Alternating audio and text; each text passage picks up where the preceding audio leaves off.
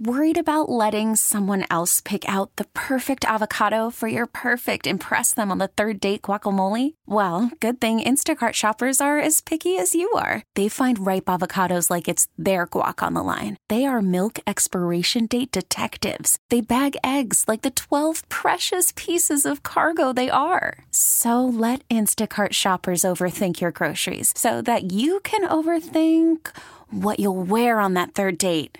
Download the Instacart app to get free delivery on your first three orders while supplies last. Minimum $10 per order, additional term supply. He's unpredictable. He's relentless. He's fearless. He's smart. He's a jerk. Oh man, what a jerk. How would you describe Kirk Minihane? He's talented. He's blunt. He's complicated. He's the fakest tough guy I know. He's honest. A self-proclaimed weenie. He's angry. He's actually a good guy. He's a psycho big mouth prick. I wish we had more Kirk Minihanes. How would you describe Kirk Minihane? Combustible, unpredictable, venomous, testy, obnoxious, selfish, polarizing, pompous. Enough about me. Let's get to the show. It's Kirk Minihane's Enough About Me. Supposed to talk to Mike Gorman. I think I went about a month ago. Went to the garden to tape the podcast with Gorman. We taped it. It was excellent. Evidently, although I don't believe this, I fucked up with the equipment. I don't believe that. I think it was a sabotage by somebody, whether it was my producer or somebody at the company. I don't know. Everyone is trying to screw me. I understand that that's probably what happened. Gorman, as a gentleman, agreed unbelievably to spend more time with me.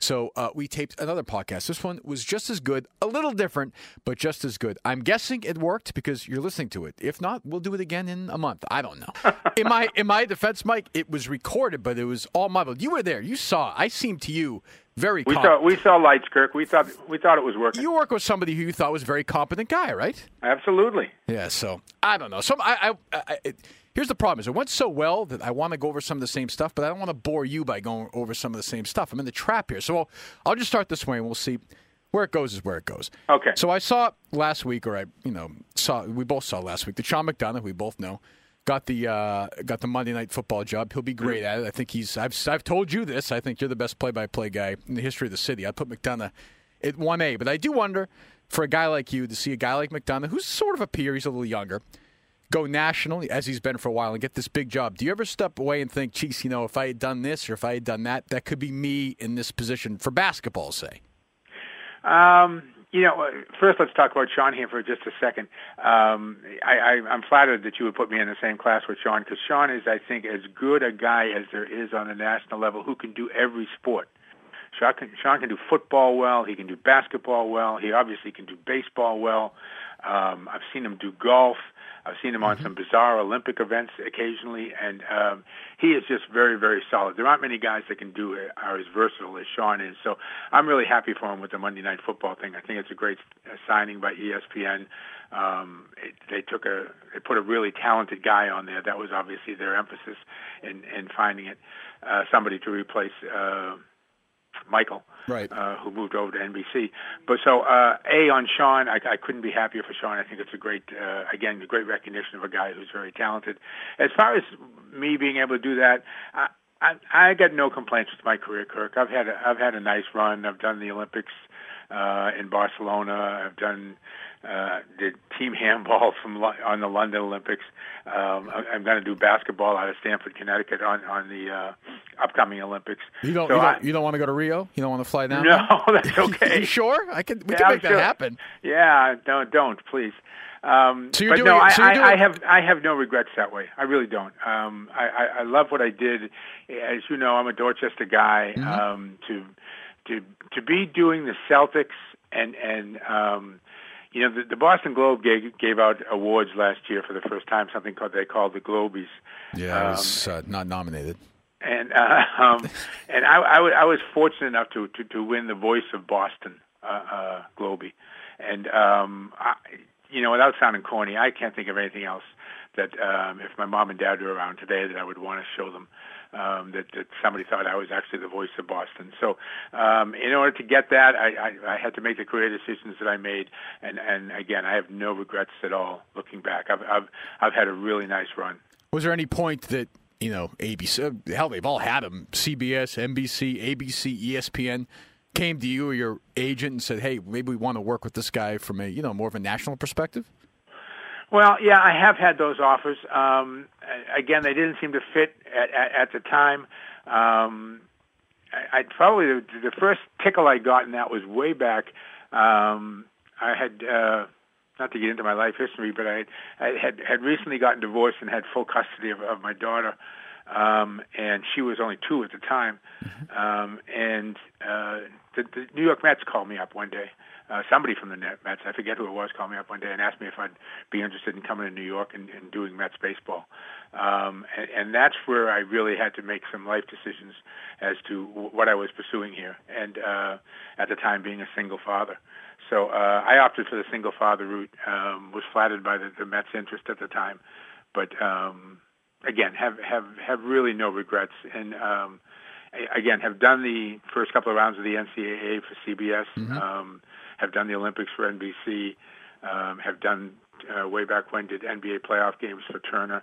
So I mean, I've I've had my turn. I've had my at bats, my share of at bats. So I have no regrets. Are you still enjoying? Uh, did you enjoy this much this Celtic season? Say as much as you know, ten years ago, twenty years ago. I know it depends if the team's good or if they suck. But did you enjoy Yeah. this entertaining season as much as you would have if you were twenty years younger? Yeah, I you know like I, there's there's two different phases to my Celtics career. There's the first 15 years or so where I just did the home games, and, Right. and but that was a very different experience. You know, I didn't I didn't get to know Larry and Dennis and and, and Danny and those guys because I, I you you get to know people when you're on the road. So um, So that was Santos and stuff like that. Exactly, Roger Right. Twibell. Right, right. Uh, yeah, Tommy and Cooz used to do, Right. used to do the away games. Tommy and Red did the away games, you know, for a while. Um, so I had I had two different phases to my career. So the this second phase where I, I travel with the team and, and have a chance to get close to guys, um, and, and is much much different, and, and I enjoy it much much more.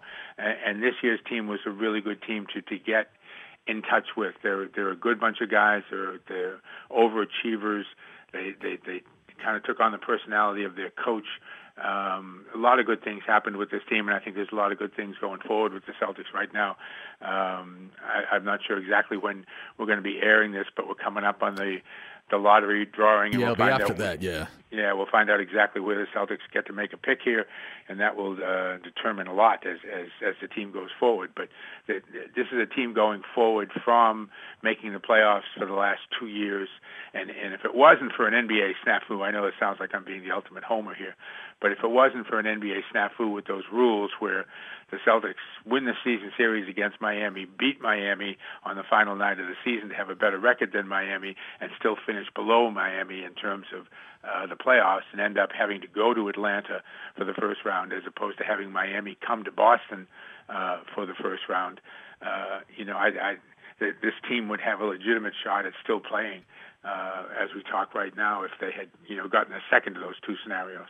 But you know, that, that that's the way that that stuff happens, and um, you got to move on. And now we move on to the lottery and see what happens there. Do you feel like you're more pro team than you were ten years ago as you get older? Do you feel like you're more comfortable? I don't know, admitting it or not. Or you just do you just feel that way now as a, as a broadcaster? Yeah, I, you know, I, I, always had. I mean, you get hit. that- You do get hit with that sometimes. Now more, oh, oh, than, more, sure. No, more than I, before. Yeah. No, I, I, I don't make any. You know, again, I, I had a chance to do network games, and I understand like the years that I did Big Monday. That was a lot of fun because the approach I took to doing that was you just root for both sides. Right. Uh, you're just looking for a good game, and, and, and you're looking for good plays, and you- you're looking for both sides. But when it comes to the Celtics, I mean, I want the Celtics to win. Um, I, I'm not as over the top, I don't think, or ever have been as over the top as Tommy is about that. So, uh, I, I, I, you know, that helps me pull back a little bit. But, but as you say, um, yeah, yeah I, I don't consider Homer a bad word. I'm comfortable with that definition. I mean, if if you're doing quote local broadcast, which is in other words, you're not doing the network, you're doing a local broadcast, and you're not being a homer, you're missing the boat. Um, because I mean that's that's what people tune in for. They don't they don't want to get somebody's uh, impressions calling the game. That's the biggest complaint I hear. Um, I go to sometimes the guys who come in. I'm jumping around here a bit. Forgive me, but That's right. I go I go sometimes to the guys who come in from other teams, uh, and especially the guys who come in from ESPN and and and uh, all. I have a great relationship with Mike Breen, but with some of the other guys, and I'll say, "Are you all set on us?" Uh, and they'll say, "Yes," and I want to go, "No, you're not. no, you're not. You don't have ten percent of a clue as to what's going on here." Um, but but that's all it needs, really. You only need about ten percent of a clue on the network. If I played a, a broadcast with you, if you watched it of a let's say a team from I don't know the ML Carr tank year, Mm-hmm. and it's a March game and it's against a Milwaukee team. If you're watching that game and I'm watching with you, will you recognize that you? I don't want to say don't care, but that you're not as into it as you are if I played you a, a tape of a game from 2008. Would- Oh, I think that- that's true. Yeah. yeah, sure, sure. Um, uh, you know, and again, I, I've. I, I really try hard not to lie to the people listening. You know, I mean, we, we, we try to make a proposition with, with, with people at the beginning of, of the night and saying like, hey, we're asking you to spend the next two and a half hours with us. Um, and so I got to be honest with those people. Number one, number two, hopefully two, three, four times over those course of, of the two and a half hours, I, I can make somebody laugh Right. who's who, who's watching because you owe them that. Otherwise, it's like a dirge. Uh-huh. Um, but when you get when you go back to what you mentioned, some of the bad teams in the '80s, that was hard to sell. That, was- frankly, that was really hard to sell. Um, you know, the, the Celtics went through an extended period of time where they just weren't good and, and made a lot of bad decisions from a from a front office point of view. Um, and it wasn't until we got this current ownership in there that that situation reversed itself. Did you ever get the feeling that you weren't going to be around? Has your job always been secure since you showed up here at day one? Oh no, I worked the first, almost the first 20 years of doing this on one-year contracts. Is that true? Oh, yeah. So sports. So that was Sports Channel, right? Yeah. And it was one year deal till when? Uh, So like the mid 2000s, like to like 2004 or five. uh, probably maybe that maybe late late 90s. Yeah, Right. right, around 2000. Yeah, it was always one-year contracts. Now, um, you know, I was finally able to to get some extensions and get three-year contracts after that. But uh, yeah, so I, I never felt all that secure in the job. Um, I never felt all that secure in the job, frankly, the first 15 years. Let's, does that affect your performance? It would affect if I had a one year deal. I mean, listen, I'm gonna get fired anyway. But if I if if I was working on a series of one year deals, and I know my what I do is a little different than what you do, my head would be spinning all the time. Uh, well, yeah, I mean, No, Well, my I, my head did spin I, I, at that time because I was never really sure. Again, the uh, I, one thing I learned in the '80s, you and I talked about this before. Um, when the team is good, people consider the broadcasters good. right, But right. When when the team is bad, the broadcasters suck. So um, you know, we went through an extended period of time uh, where the, the team was bad, and that was all the time that I was on a one-year contract. And whoever, you know, the, the people were at, at Sports Channel at the time, who uh, uh, Fox and the different incarnations with Ben, they're always trying to figure out a way to to make it better. And even though you and I know that people don't tune into a game to listen to a specific broadcaster, they tune into a game to watch the game. Some of the management people think, well, if we change the talent, the numbers will go up. Well, you know that usually doesn't happen, but that's you know, it's it's like the situation that Danny uh, describes to me all the time when he's trying to deal with other general managers. The general managers are afraid to make deals; they'd rather fire the coach right. you know, uh, Right. and and then they necessarily make a deal Which- themselves where they're on the hook for it. Right. And and uh, that was the thing with with the ownerships that the different ownerships go through. They were trying to figure out a way that they could uh, do something to up the ante without necessarily having to having no control over the product, which they don't because the the, the television carrier cannot control whether the team's good or bad. They can only control what the game looks like and sounds like. How many years do you have left in your deal now? Uh, I think every year. One. Are you? Is it ever in your mind? Like, are you considering right now? We talked about this last time. Are you considering right now? Screw. You have a nice house. You can walk to the water. You, you know, you probably don't have a lot of. I'm guessing you're okay financially. Is there any part of you that says, you know, I don't want to get on a plane to go to Minnesota in January. Screw it. I'm done. No, not yet, Kirk. No? I, I mean, I, can- I can see that happening at some point. Um, you know, I, I, I really like working with Scal, um, which which which is, is that's been a shot in the arm, and that's that's in no way meant as anything negative towards Tommy, but it, it just it makes going to work a little different on the road.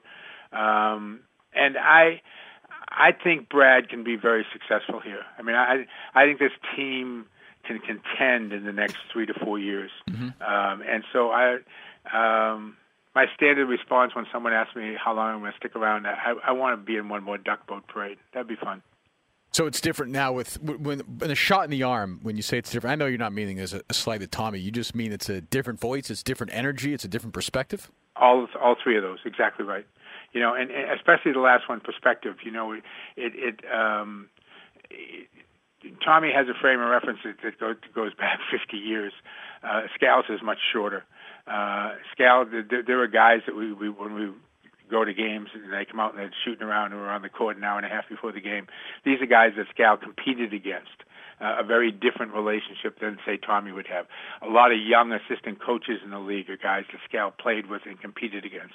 So he has a he has a much better feel for who the opposition is uh, simply because he's the, the guys that are peers of his. Whereas Tommy very naturally would go more towards when when saying someone is, let's say, making comparisons. Mm-hmm. Um, Tommy tends to, con- to compare people 20, 30 years ago.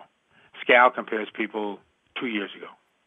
Uh, again, it's just a very different perspective to, to, to take to the game, and and I find it uh, enjoyable. And Scal is much more of a, uh, you know, I mean, and again, never to question here Tommy's credentials. He's, he's in the Basketball Hall of Fame as a coach and won two world championships. That's all you need to say in terms of coaching.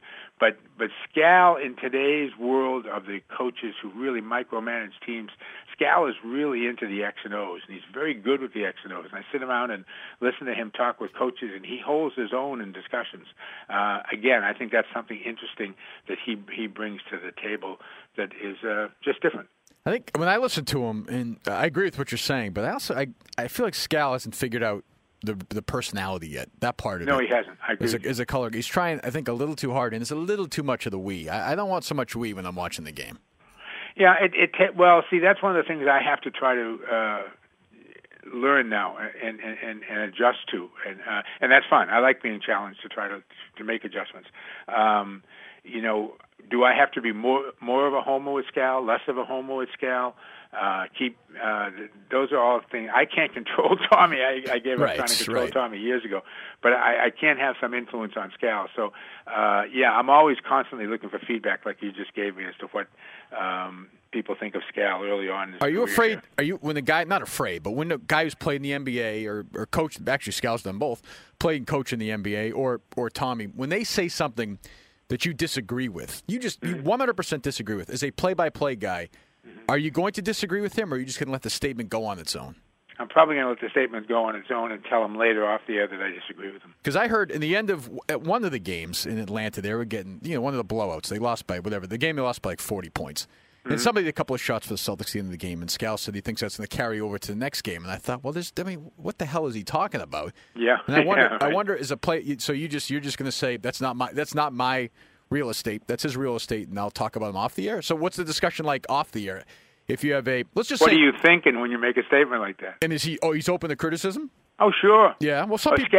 Scal's, you, you know, Scal is really good that way, and he he completely understands this is this is new ground for him, mm-hmm. and and and he's always looking for feedback. He's always looking for uh, constructive criticism. Um, yeah, he's very, very open to that. Now, that's not to say that he will suddenly back off his opinion afterwards, but but he's very open to the discussion of it. And and is um, again, that's one of the things that from the very get go at Scallon has been his from where I sit, his most appealing characteristic is his willingness to learn and this. Uh, a lot of guys come into the analyst job right from the league or from coaching, and they think it's going to be easy, and they think it's it that, that television is just easy. And as you know from, from being in the business, it's not easy. Right. Um, and and so th- th- that kind of shocks them when they first get on there. Some don't react well to it. Scal has re- reacted very well to it, and, and again is uh, is very open to constructive criticism, and even from from from fans and from other broadcasters. I mean, I'm sure he'd love to hear what you think about his broadcasting. Yeah, he's been a little cold to me the few times we've met, but that's okay. I can deal. I can I can deal with. It. Most people are.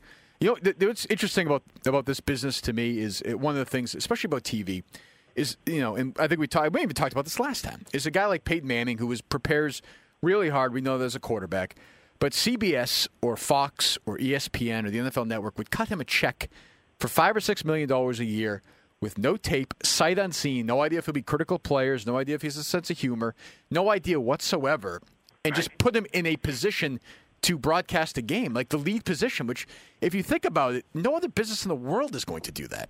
I agree with you 100%. No, 100%. I mean, he might, he might, you know, and he might turn out to be the greatest broadcaster ever. He might turn out to be, mm-hmm. You know, uh, Ray Lewis. You have no idea, but it just, Yeah, but it's just, right. let's just, throw, and you know, I'm sure coaches have talked to ESPN people have talked to him in production meetings, so they have some idea. But you know, you have no. They ESPN handed Ray Lewis a check because you know he gave fiery speeches and danced around. It's just, it's sort of the definition of insanity, I guess. Yeah, no, it, it, it it's it's crazy, and it's why I lived in a world of one-year contracts for so long. You know.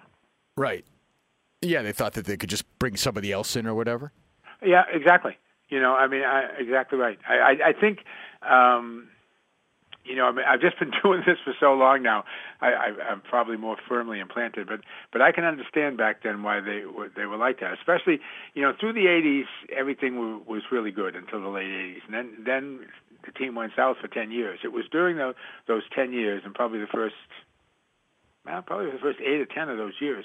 Uh, again, I was on these one-year deals, so um, you know I never knew when a Sean McDonough or a uh, whomever was going to suddenly show up in Comcast or, or Sports Channel or Fox or whatever we were at that particular moment one day, and impress somebody and have them decide like, oh, this is the guy we need doing the play-by-play. When you were having these one year deals, did Tommy have multi year deals? Did you know? Yeah. Yeah. Oh yeah. And Tommy were- had Tommy had multi-year deals. And you were. which which was was good because I always considered that kind of insurance for me because Tommy was you know Tommy and I, uh, you know we've had a good thing going for a long long time and both of us realize it and and and neither one of us was ever in any hurry to go necessarily work with anybody else.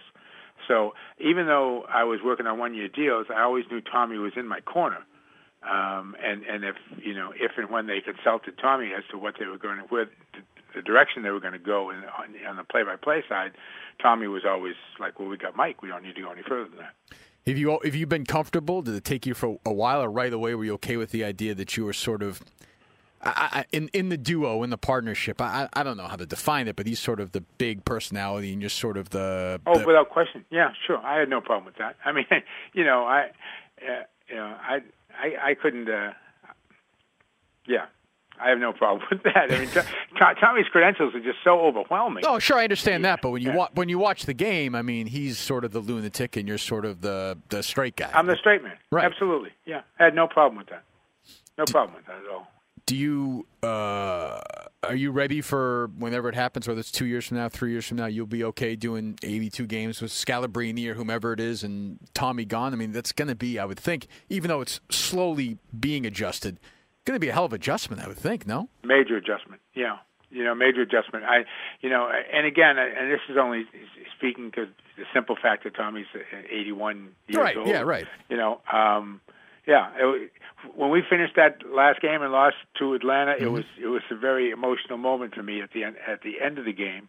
Um, not because we lost to Atlanta, um, but because I- I'm I'm never sure what what's going to happen again next year. I mean, when you when you get as old as as Tommy and I are, things happen to people, um, and so uh, yeah. I, I, did I just do my last game with Tommy Heinsohn? I certainly hope not, but but I can't keep that thought out of my mind uh, when when we're signing off at the last time. so the season ended. Uh, how long? Three weeks ago? Two weeks ago? Yeah, something like that. Two weeks. Ago. Have you talked to Tommy since the, since the season ended? Oh yeah, two or three times. Okay. In fact, I was I, I was uh, inducted into the Rhode Island uh, Radio Hall of Fame the other night, Uh-huh. and uh, and Tommy surprised me, showed up at, at, at the ceremony. Uh, God bless him. So I didn't know how how often is your what is your off season interaction like in the summer? How often do you talk to him? Uh, we talk every couple of weeks. We used to we used to play a lot of golf together, and then and then Tommy stopped playing. Um, became too much of an effort from him. So, uh, you know, if I'm in Boston, we'll have dinner. If if a couple of weeks go by and and, and I haven't seen him, I'll I'll just check in. You know, we'll talk after t- after the numbers pop up, the balls pop up, and we find out where the Celtics are. Mm-hmm. Uh, I'll give him a call. We'll talk about what the Celtics should do. I'll see him in June on uh, on draft night. Draft we'll night, probably yeah. be working together.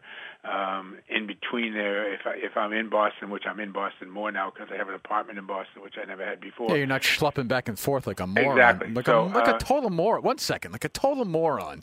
Back and forth from the. Uh, you know, I like you're one of the few people I like. I, I don't want to see you in danger driving three what three three or four hours at night in the winter back and forth to New York and Boston. Yeah, it was kind of it What are was kind of crazy. I, I well, the thing the thing is, I'm, I'm standing here right now and I'm looking out the, the window of my house, and and we live on the end of a lake, and and uh, my view is for about a mile down a house. And in winter in summertime rather, when all the trees are full, you cannot see any other homes on the lake. You Yeah. just feel like so. I, I mean, I love where I live. Uh, not so much. I hate the, the distance it is from Boston, but once I get here and I look out and I see my dock and I see my kayaks and uh, uh, I don't see anybody else and I just see a lake. It's my backyard.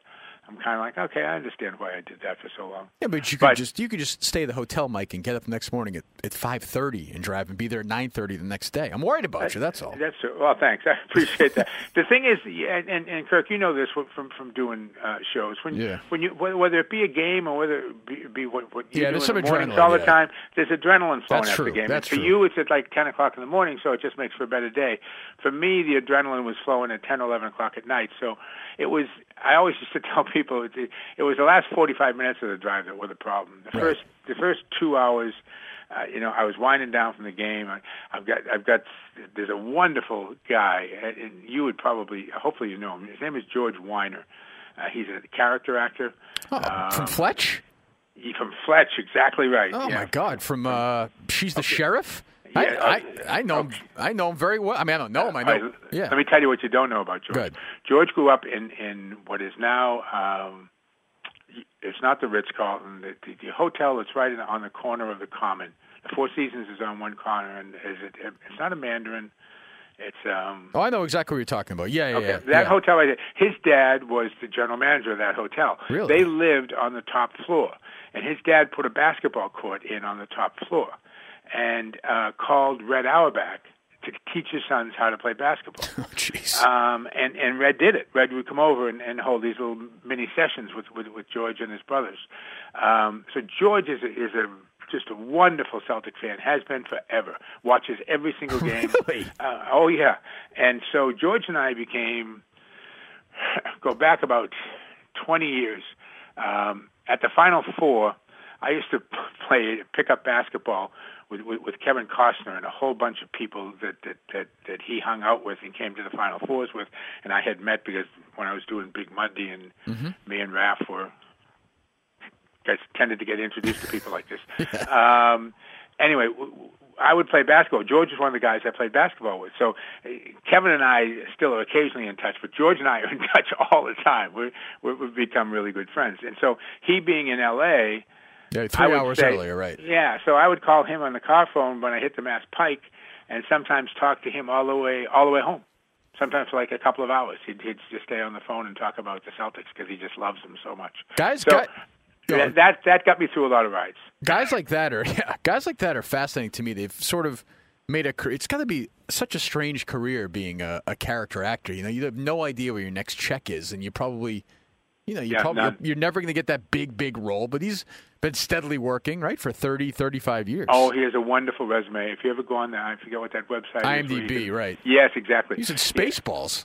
Oh, Spaceballs. Right. he's, he's, um, was the district attorney in Hill Street Blues. Oh, right, Uh, that's going, right. Going way back. Um, oh yeah, no. George, George has had a really uh, remarkable career. But I mean, uh, if you, if you, I give you his number sometime. Yeah, you got to. If you, if you ever want to get somebody on to talk about the Celtics, he will talk about the Celtics forever. And he, he is right on top of how many turnovers this guy committed in the last game. I mean, he's, he lives it. He really lives it. So So he, he Oh, long, long answer to your question. He bailed me out on a lot of rides. There you go. So, uh, you know, uh, often in our job with the three of us, you know, one of us isn't talking to the other one off the air, or, or two of us aren't talking to one right now. Actually, we're in the middle of one right now for about a month. In the whatever more than thirty years that you and Tommy have been together, what's the longest you've gone off the air without talking to each other? Oh, a couple of months. A couple of months. Yeah. What happened? Well, um, again, it, it's more recently than than than, than before. Oh, I, I meant I meant like a fight, like a like oh, a fight. Yeah, contentious, Oh, contentious no. thing. No, Nothing? maybe No. maybe like three four days. Yeah. Um, uh, you know, I mean, um, Tommy has this line he uses all the time. He says, "Mike and I have had only one fight over our entire career together, and it's still going on." um, we, uh, the, I know there's no reason to fight to fight Kirk. I mean, he. Well- I don't want to be who Tommy is. I don't want to do what Tommy does on the air. He really doesn't want to do what I do. Uh, we, we we both have our own turfs. We're very comfortable with our own turfs. Um, occasionally, we get in political discussions that get kind of hot and heavy. We don't come from the same spots there. Um, but uh, in, in terms of basketball, I mean, again, I'm I'm really not going to ever publicly uh, and, and very rarely privately second guess a guy who's who's in the Hall of Fame with seven. He's got like a seven or eight championships, whatever it is, behind him, and two as a coach. Uh, I- I'm not about to second guess him. No, I understand that, but human nature. You work with a guy, you travel with a guy for years and years and years. Oh, years. yeah. There's got to Yeah, be, there it- has to be some of that. There, there, is some of that, but it- but and again, I remember one time we uh, we we had this this this terrible disagreement in Orlando. I forget what it was over, and we had it over breakfast, and and uh, to the point that I actually got up and just left the table. I just said I, I can't deal with this, and I, I left the table. Um, and um, I can remember the producer Paul Lucy calling me in the afternoon and saying, uh, "Have you and Tommy?" Because he was at the breakfast with us. Um, have you and Tommy? Uh, resolved the situation from this morning? And I said, no. He said, well, you got to resolve it before we go on the ga- on the game. Um, and uh, I said, well, okay, well, I'll, I'll let you know before the game whether we did or we didn't. uh, and I can remember walking out to the bus and Tommy standing outside the bus, and I, I was fully prepared to just walk right by him and get on the bus. And and this huge arm just came around my shoulder, and he just pulls me back and gives me this big hug and and says, you know, we, we can't have this. We can't have something like this between you and me. And I'm just like, okay, fine, and that was the end of it. How how how tough is it to broadcast a game? You're doing the play by play and you're trying to do your stuff, get all your stuff, and when the guy next to you, and this happens obviously with Tommy, we know not as I actually don't even think as much, quite as much as it even was like ten years ago, but when he becomes totally hyper focused on the referees to the point where it's actually interfering with the broadcast itself. How, how do you how do you uh, how do you make that work? Mostly non-verbally with looks. I mean, again, we've just been around each other long enough. We know what looks are all about. Um, you know, Paul Lucy, again, who's just the best producer I've ever worked with, um, will very quietly say something in, in in the headphones that, that he'll just go, "Easy, guys, easy," something like that. Um, and that's directed more at Tommy than necessarily at me.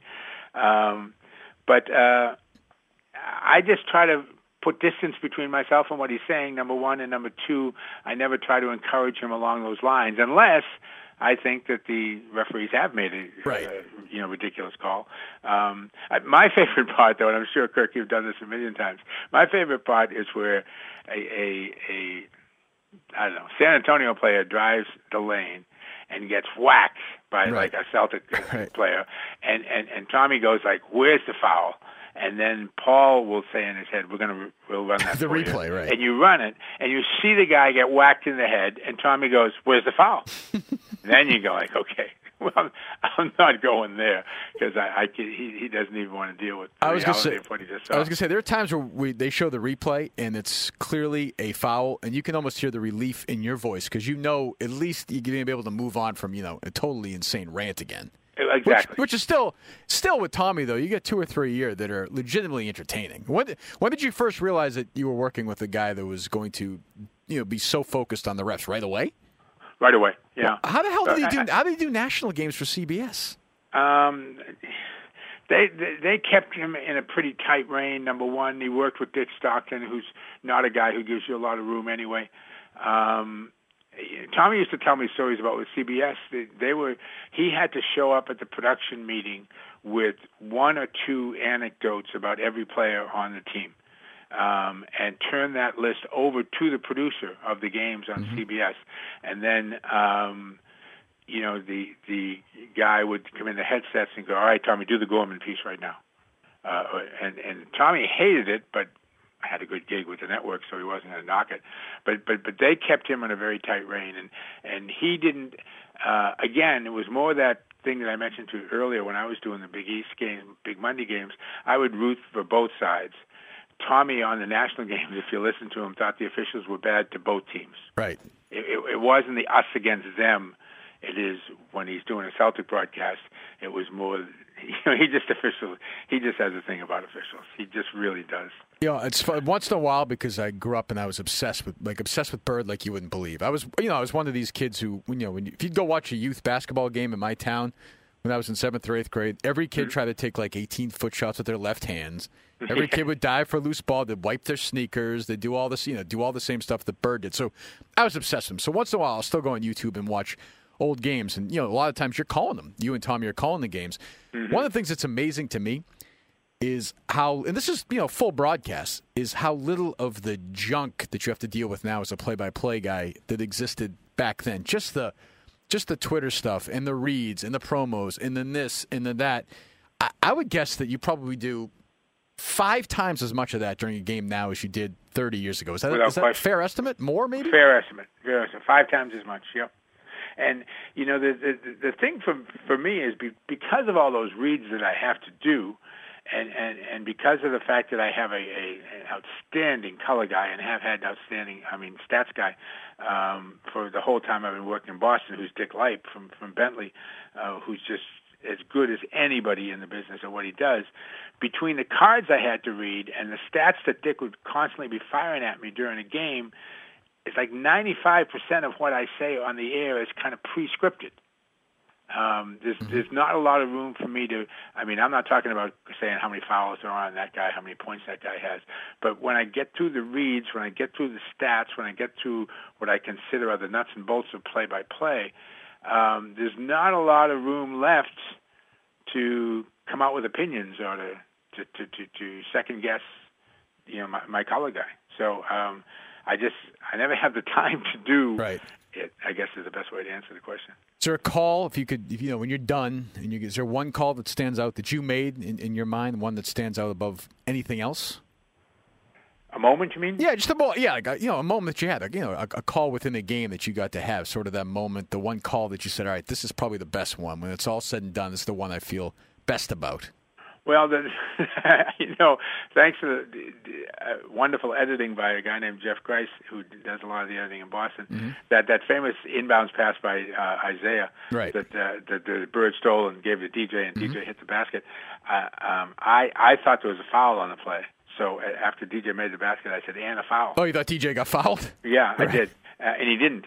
Um, and and so uh, for years, they always used the network call or other calls because my call was wrong. And I think it was Bob. I think it was Bob Neal on TBS. I want to say. Oh, was it? I could be wrong, but yeah, Yeah. Craig Neal, whatever his name is. Yeah, Bob Neal. Bob yeah. Neal. Yeah, yeah. Yeah. Um, so Jeff, and, and, as a favor to me one day, did a, a really great job of audio mixing and, and took my and the foul completely out of the play. Um, and you, you'd never know there was an edit made. So now all of a sudden it, it's a really good call. Do you miss? Uh, you miss the old garden?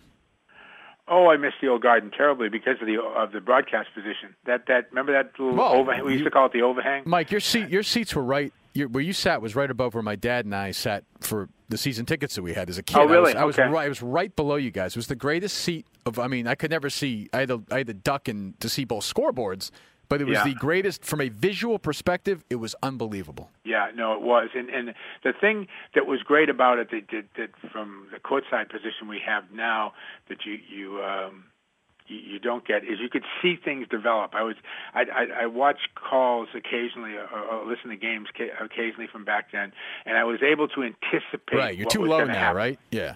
Pardon me? You're almost too, too- low. You you- can't see it. You're looking be, through people. Right. Um, I could see the whole court. I, in my in my my uh, span of vision, I could see all ten players at once. So I could see things develop and see things happening uh, that you you can't see now from courtside. And and now when you're not at courtside, you're so far up.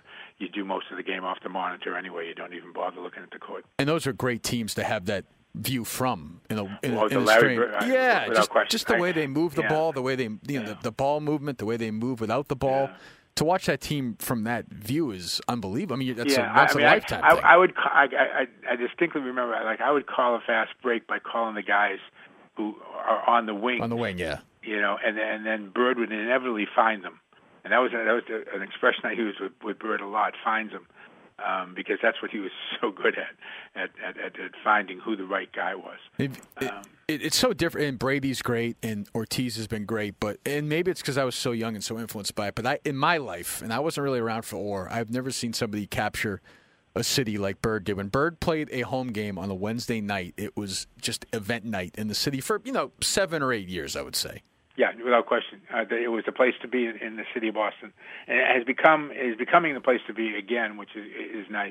Um, I am old enough to remember that's the only guy in in my lifetime um, that I would say rivaled uh, Larry was Bobby Orr.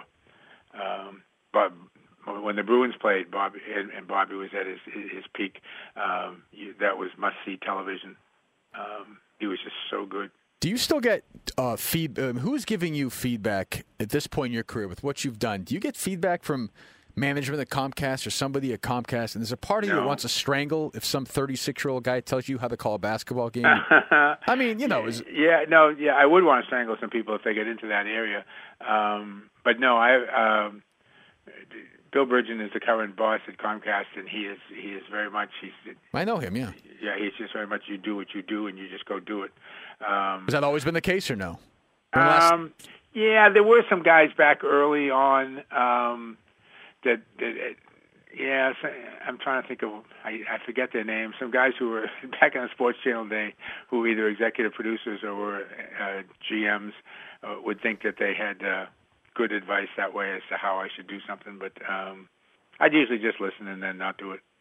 what is your what is your if you have a basic core philosophy? I mean, you know, you're a thoughtful guy. I'm sure you have some idea of what it is. Is it simplicity? Is it is it Less is out? better, I think, is, has always been a, a theory. Guys that, uh, that that were my heroes were not heroes. That's the wrong word. That, yeah, guys who I looked up to in the business, who I thought did it right, were guys like Pat Summerall. Yeah. Um, you know, again, just came from the less is better school.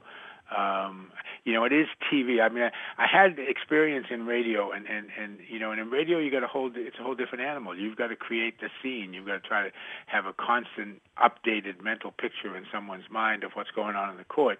And when you're doing television, it's a visual medium. They can see what's going on in the court. So your your job is to, uh, as I see it, is to enhance um, eh, more so than describe, uh, because radio is all about description. Uh, TV is all about enhancement. So that would be more where I w- would come from uh, in terms of uh, uh, philosophy. I, I think le- a I think less is better.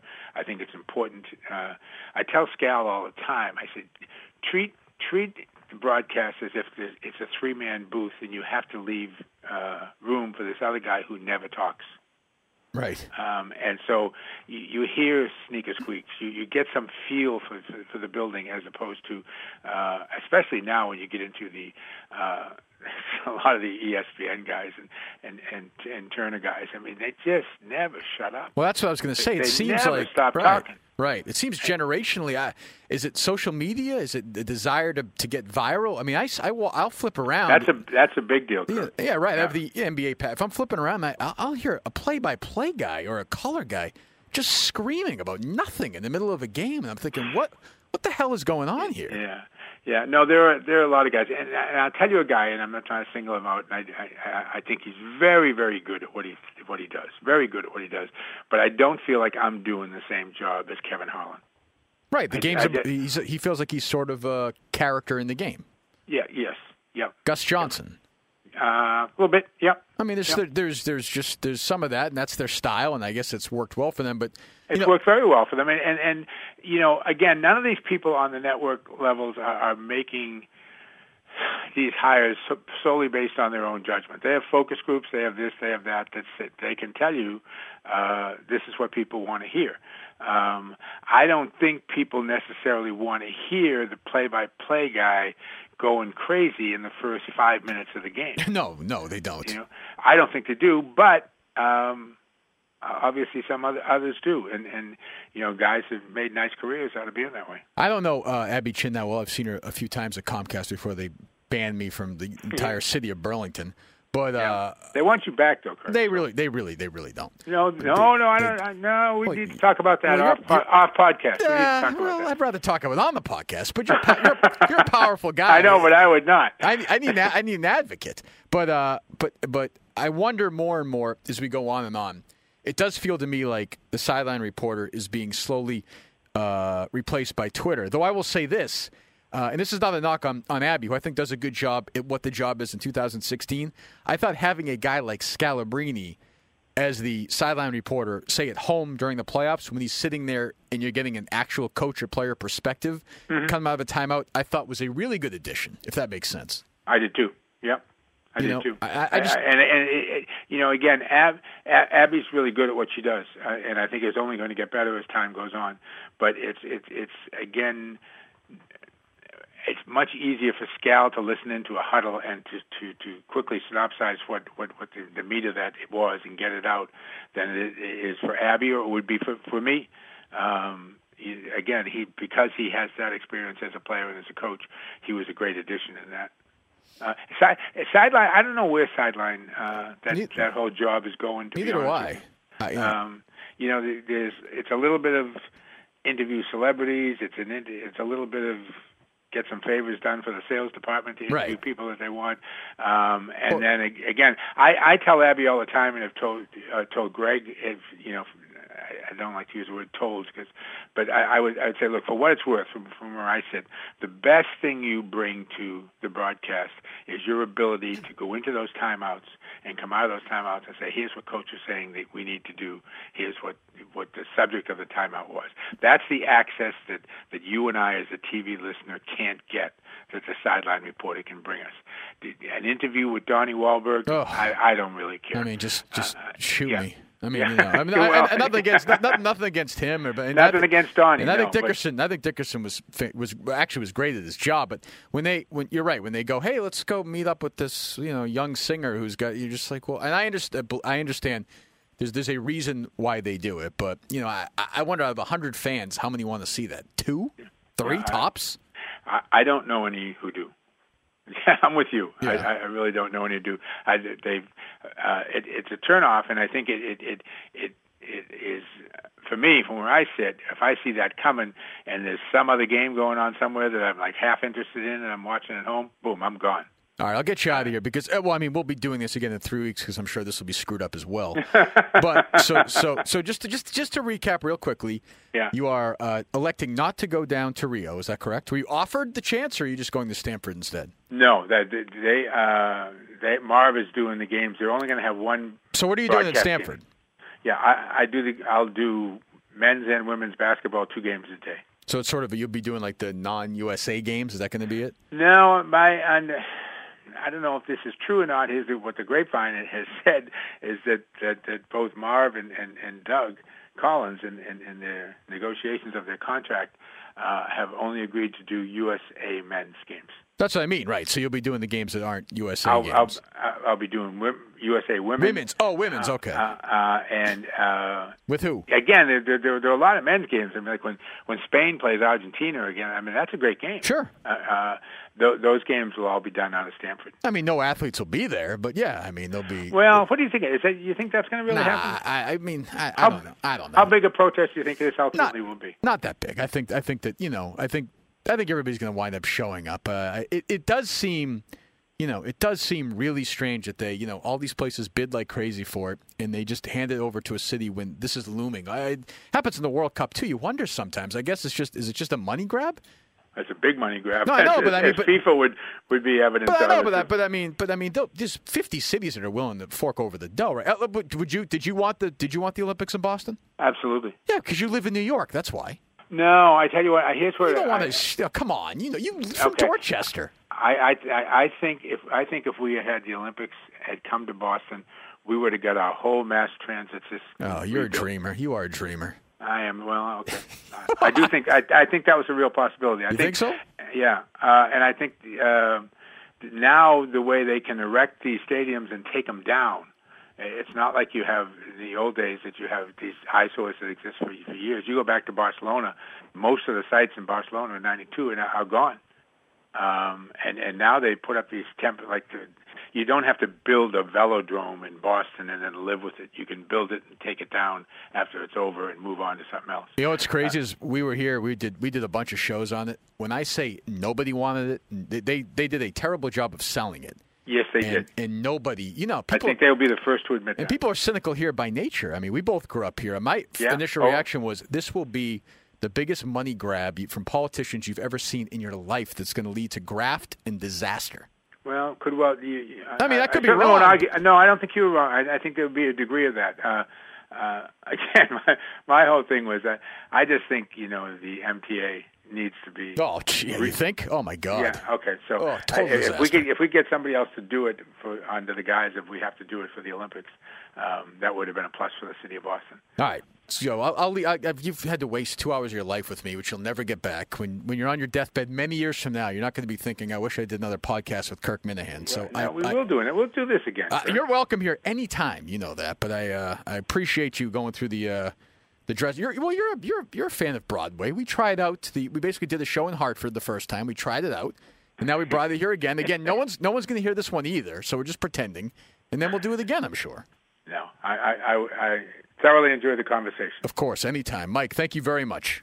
All right, Kirk. Have a good one. You too. Thanks for listening to Enough About Me with Kirk Minihane. If you want more great podcasts, it's pretty easy. You go, you can go to the WEEI mobile app. You can go to Stitcher. You can go to iTunes. You can look up Enough About Me with Kirk Minihane. You can find the ones with Sean McDonough, Bob Ryan, Dan Shaughnessy, David Portnoy. There'll be more. And what you can do when you like them, you write a review. That'll help us out a lot. You give us a rating. We can help you. You can help us. Get that done. Do it right now. You could spend the weekend doing the same old whatever, or you could conquer the weekend in the all-new Hyundai Santa Fe. Visit HyundaiUSA.com for more details. Hyundai, there's joy in every journey.